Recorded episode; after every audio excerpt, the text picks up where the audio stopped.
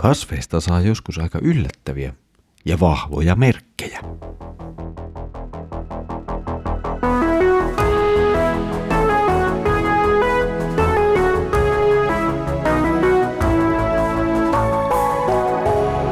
Kirjoitusten pauloissa.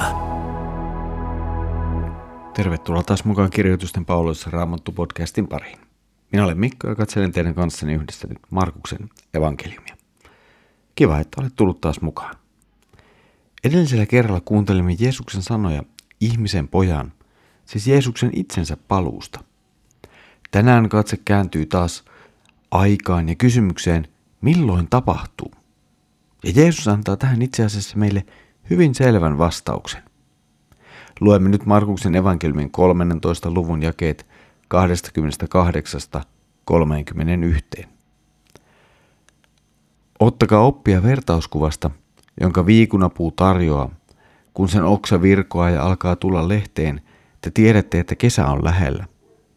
Samalla tavoin te nähdessänne tämän tapahtuman tiedätte, että se aika on lähellä, aivan ovella. Totisesti, tämä sukupolvi ei katoa ennen kuin kaikki tämä tapahtuu. Taivas ja maa katoavat, mutta minun sanani eivät katoa.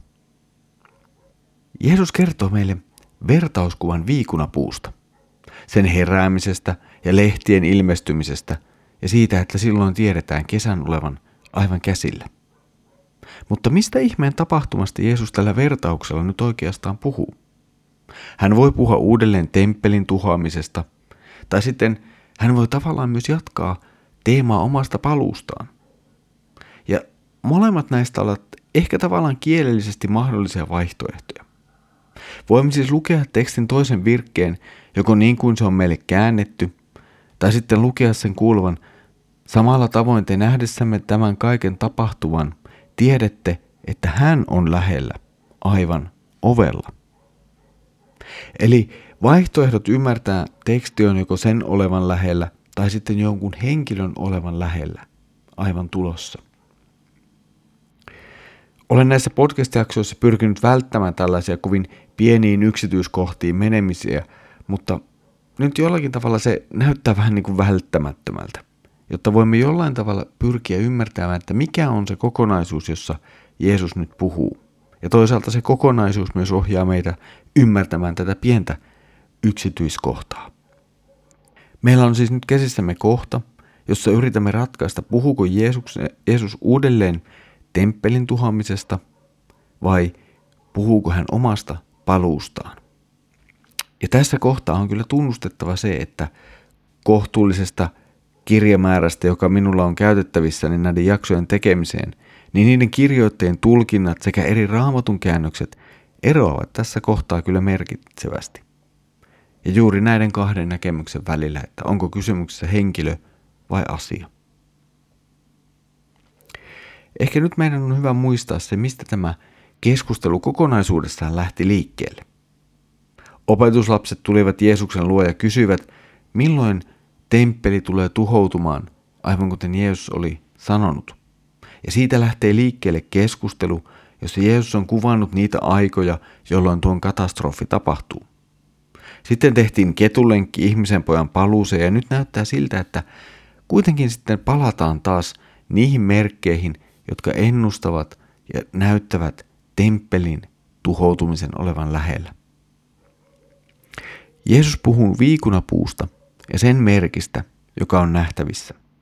Joskus on ajateltu, että tämä viikunapuu edustaisi Israelia ja näin antaisi merkin jostakin lopunajoista vuonna 1948 tapahtuneen Israelin valtion uudelleen syntymisen kautta. Tässä kohtaa on kuitenkin paljon parempi liittää viikunapuu Jeesuksen aikaisempiin viikunapuuta koskeviin sanoihin ja tapahtumiin. Kuten hyvin muistamme, vähän aikaisemmin viikunapuu oli Jerusalemin temppelin vertauskuva. Ja tässäkin kohtaa se liittää Jeesuksen puheen nimenomaan tuohon Jerusalemin temppeliin.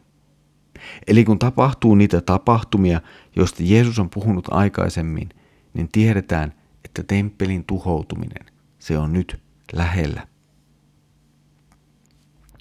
Ennen kuin temppeli tulee tuhoutumaan, niin opetuslapset näkevät merkkejä, joista Jeesus on juuri edellä puhunut Ja siitä he tietävät, että nyt tuo aika on todella lähellä. Temppelin tuhoutuminen on lähellä ja heidän on syytä olla valmiina. Opetuslasten on syytä olla valmiina, koska ei ole kauaa aikaa.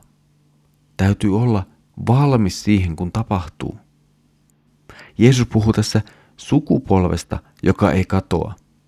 Siis ihmiset, tai ainakin osa niistä ihmisistä, jotka kuuntelevat nyt Jeesuksen puhuvan, ovat vielä silloin elossa, kun temppeli tuhotaan. Ja se on se katoamaton sukupolvi. Sukupolvi, joka näkee, kuinka temppeli tuhoutuu. Kysymys Jeesuksen sanoissa ei siis voi olla sadoista, vaan korkeintaan kymmenistä vuosista. Ja sitten jakson lopussa Jeesus puhuu vielä taivaan ja maan katoamisesta ja oman sanansa pysyvyydestä. Vaikka Jeesus ei nyt näissä jakeissa varsinaisesti puhu maailmanlopusta, niin hän tiedostaa, että tämä maailma, jossa nyt elämme tai jossa hänkin silloin eli, niin on tavallaan väliaikainen. Mutta Jumalan sana on sillä tavalla ikuinen, että se ei menetä asemaansa koskaan. Siitä ei tule vanhentunutta.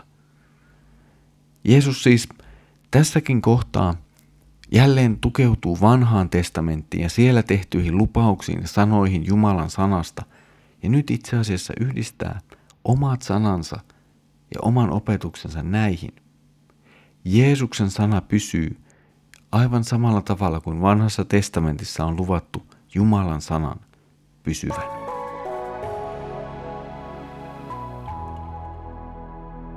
Jeesuksen nuo viimeiset sanat johtavat jotenkin hivenen pohtimaan sitä, että mikä on ajallista ja mikä on ikuista. Ja siinä on tavallaan olemassa aina sellainen jännite, jonka kanssa joudumme painimaan ja joudumme painimaan myös näiden Jeesuksen sanojen kanssa. Jeesus esittää paljon tulevaisuuteen meneviä lupauksia, jotka me tällä hetkellä itse asiassa jo tiedämme toteutuneen. Nyt siis erityisesti Jerusalemin temppelin kohdalla, kun tiedämme, että temppeli on jo tuhottu. Sen aika tuli päätökseen, eikä sen ollut itse asiassa tarkoituskaan olla hengellisen elämän keskus aina ihan kaikkisuuteen tai maailman loppuun saakka. Temppelillä oli merkittävä ja tärkeä osa vanhan liiton Jumalan palvelusta, vanhan liiton elämää. Temppeli oli todella Jumalan itsensä asuinpaikka, jossa hän oli luvannut olla kohdattavissa. Mutta kuitenkin temppeli oli sitä vain tietyn ajan. Tietyn ajan, jonka Jumala itse oli määrittänyt omassa pelastussuunnitelmassaan. Ja sen aika oli nyt tullut täyteen. Ajallisen rinnalla, siis jonkun sellaisen rinnalla, joka tulee päätökseensä, on jotakin sellaista, mikä pysyy kaikkina aikoina. Tämä on Jeesuksen sanoissa hänen oma sanansa. Jumalan sanalla ei ole vanhenemisaikaa. Se on annettu meille ja se pysyy. Ja tämä on itse asiassa aika lailla melkoinen lupaus. Se on valtava lupaus myös meille. Tiedämme, että se mitä Jumala on sanonut tulee pysymään, eikä se muutu muuksi. Jumalan sana ei menetä arvoaan aikojen kuluessa, tai sitä ei voi ohittaa jollakin uudemmalla. On olemassa yksi kokonaisuus, yksi kokonainen Jumalan sana, ja se pysyy, ja se pysyy loppuun asti. Tässä oli tämänkertainen kirjoitusten pauloissa Raamattu podcast. Mukavaa, että olet jälleen ollut mukana yhdessä katselemassa Markuksen evankeliumin jakeita. Seuraavalla kerralla ei tehtävämme yrittää ymmärtää Jeesuksen sanoja taida muuttua kuitenkaan yhtään tätä helpommaksi. Nimittäin ensi kerralla puhutaan siitä, kuka lopulta tietää ja tuntee aikoja ja määrähetkiä. Ja ne Jeesuksen sanat saattavat meitä kyllä hivenen askarruttaa. Siitä siis ensi kerralla. Mutta nyt Herramme Jeesuksen Kristuksen armo, Isä Jumalan rakkaus ja Pyhän Hengen osallisuus olkoon sinun kanssasi. Amen.